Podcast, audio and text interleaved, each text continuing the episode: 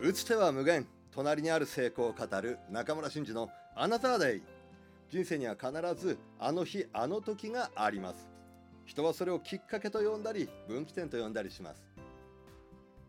今日ご紹介するこの人はいつどこでどんなあの日あの時を迎えたのでしょうか。こんにちは中村真嗣です。今日ご紹介しますのは羽幌町北海道羽幌町が生んだシンガーソングライター本人はミスタースターダスト星屑なんだ俺はなんて言っておりますが美濃屋正彦さんについて少しだけお話をさせていただきます。論語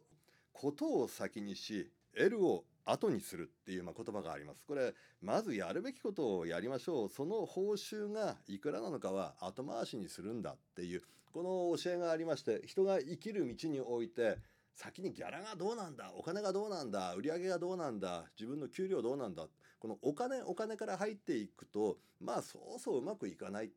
その歩き方を地で言った男美濃屋正彦さん。まあ美濃ちゃんしんちゃんってこう2人で呼び合っている中ではあるんですけれどももうお金を超越して自分の好きなことをとにかくやりたいんだ。売れるか売れないかもちろん俺売れたいよしんちゃんね。だけど売れるっていうのは結局ファンの人が一人一人俺の CD を一枚一枚買ってくれてそしてその結果売れたであって最初から買ってよ買ってよじゃあ誰も俺の歌なんか聴いちゃくれないんだよ。この峰谷正彦という人は STV ラジオからスタートしたんです。STV ラジオに当時いた名物ディレクターがおりましてその方が峰谷正彦っていうのが松山千春の次になれる男だろうっていうスカウト入りました。で一生懸命歌うんです。ただ声がそっくり松山千春さんに。そして歌の曲調もそっくり。そりゃ似ますよね。なぜかと言ったら高校生の時に落第しちゃうんですね。1年生から2年生に進級できるかと思いきや進級できなくて1年生を2回やらなきゃいけない羽幌の高校で。その時に学校やめようかどうしようかって本人なりに悩む。そりゃそうですよ。やっぱり1 5 6の時っていうのは学年が一つ違う後輩だ先輩だっていうだけでもう全然世界観が変わってきますから自分の一つ下の後輩とこれから机を並べて一緒にまた1年間勉強しなきゃならない。こんな恥ずかしいことはないってへこむんですよ。その時に助けられたのが松山千春さんの歌が STV ラジオから流れてきた時。大空と大地の中でを聞いて涙を流しながらこんなことでへこたれたらダメだよな。この人みたいに俺もなりたい。そのためによしもう一度自分の中で勇気を振り絞って学校に通うんだ。まあそんな決意をした。だからまず美濃谷正彦さんという人にあの日あの時が訪れたのが落第というこのタイミングからなんですよ。これ坂村新民さんが詩の中で書いています。幸せは不幸の帽子をかぶってやってくる。みんな幸せというのは幸せだよっていう姿形で人生に訪れるかと思いきや大概が目の前に現れた時には不幸なんだ。幸のタイミングで来るんだ。そういうことから入っていってなんでこんなに不幸なんだろうと思ったことが後々になって自分の幸せに変わっていくっていうことを言っているんですが。まさに峰谷正彦という人にとっては落第というものが不幸のどん底だったんですけれどもそれが自分の後々歌を作るためにはとても必要な時間となった。結局高校生時代に書いた歌がもうほとんどなんです。これ不思議なもんですよね松任谷由実さんも今売れている歌売れる売れるきっかけになった歌のほとんどが134歳ですか？中学生高校生の時に書いた歌が圧倒的ほとんどだったって言いますからだからあの感受性豊かな時に私たちはどれだけ苦労するかどれだけしんどい思いをするのかそんなことがあって初めて幸せの帽子っていうのが訪れるのかもしれないんですがまあそんな中でですね CBS ソニーからデビューするんですよ。これもすごい話なんです。CBS ソニーでデビューしそしてシングル3枚4枚アルバム2枚かな。ただ売れなかった。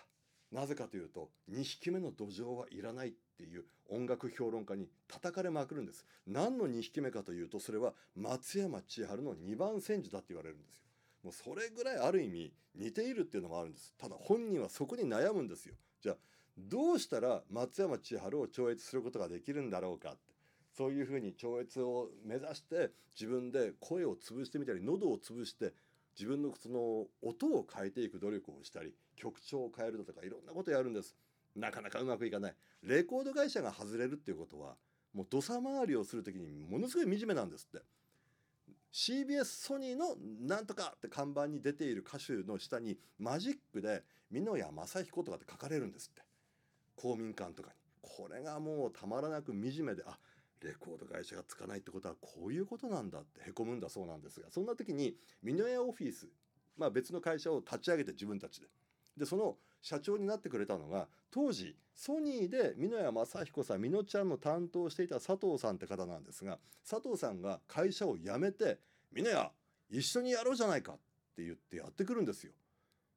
で皆さんはおっさんおっさんって呼んでたんですがまあその頃は30いくつですよねその佐藤さん。で美濃ちゃんはまだ2020歳ちょっとぐらいの時ですからもう自分からするとすごい年上の人がなんで俺のためにそんな風に会社まで辞めてマネジメントしようって言ってくれるんだろうか。おっさんそのままソニーにいた方が良かったんじゃないの？いやいやみんな違うんだ。お前には無限の可能性を感じる俺は。お前絶対にスターになれるんだから一緒にスターになろうよ。その時その佐藤さんはもう家族も子供を抱えている。で奥さんも一緒になってあなたがその峰屋正彦という夢を追うんだったらそのあなたが見る夢を私の夢だと思って私も応援します。夫婦揃って峰屋正彦を応援してくれたんですがいかんせん食えない。なぜかって言ったら峰屋正彦一本でとにかく稼いでみんなの給料を払っていかなきゃならない。だからいろいろなところに行って歌を歌い続けるんですけどなかなかヒットが出ない売れないそんな中でお金が尽きていく。ある時その佐藤さんの奥さんが「みのちゃん家まで送ってあげるからちょっと一緒に帰ろう」って車に乗せてもらうんです。そして家に帰る途中コンビニエンスストアがありました「みのちゃんちょっとあのコンビニに寄ろうか」えコンビニ寄ってもいいけど俺別に買いたいものないしな。買いたいものあったとしたってポケットの中に90円しかないしでも男なんで「おういいっすよ寄りましょう」って言って。で読みたくもない新聞当時スポーツ新聞が90円だったんですって。でとりあえず読みたくもない新聞を90円で買って先に車に戻って待っていたら佐藤さんの奥さんが白いビニール袋を下げて戻ってきてで車を出してみのちゃんをマンションまで送ってくれました。で降りる時に「みのちゃんこれよかったら食べて」ってその自分が下げてきたビニール袋を渡してくれるんですよ。あありがとうございます。12月ちょうど今の北海道の冬こんな時ですよね。雪がしんしんと降る中自分のガスも止まっている部屋に戻ったんですって。そして何だろうなと思ってまあなんとなく食べ物だなっていうのはもちろん分かっているわけです。匂いからして。で開けたらほかほかに温められたおにぎり2個とおでんが2つ入ってたって言うんですよ。うわありがたいな。この寒い中よかった。もう寒い時に温かいものを食べるっていうのはもうどれほどねもう自分の中でホッとするかおにぎりを食べておでんをこう出した時に何か袋の下にあるんですね。お何だろうと思ったらそこに千円札が2枚置いてあるんです。敷き詰められてるんですよ。この2000円という金額これに涙が出たっていうんです。5000円でもない。1万円でもない。まして2万3万でもない。1000円が2枚。これはもう自分のなけなしのお金ないお金をギリギリのところでとりあえずみのちゃんに小遣い渡さなかったらみのちゃんも大変だろうなって言って財布の中からギリギリ出せたのが2,000円だった。その気持ちが分かった。おにぎりを握りしめそしてその2,000円札を握りしめ思ったんですって。俺売れたいな。自分が今まで自分のために売れたい売れたいって思い続けてきたけれども違う。俺佐藤さんおっさんとその奥さんのために俺売れなきゃスターになりたい。そして恩返ししたい。この時のおにぎりと2,000円とおでんがなかったら今しんちゃんね俺歌ってないよ。40年経ったけど今還暦過ぎたけどもまだシンガーソングライターとして歌い続けてそして札幌で大箱、まあ、全国ツアーもちろんやりますけどもリアルライブツアーですか。その最後を北海道で飾るんですが1,000人以上入る箱を使ってファンの方をドーンと集めてファイナルのライブを毎年やっている。人生には必ず何かのきっかけがあります。そのきっかけそれをつかむことができるか自分でそのきっかけをチャンスに変えることができるかそれが私たちにとってのあの日あの時そうアナザーデイなんです。中村真二のアナザーデイ縁と運とちょっとの努力。人生はいつだって誰だって成功できます。明日をいい日にしましょう。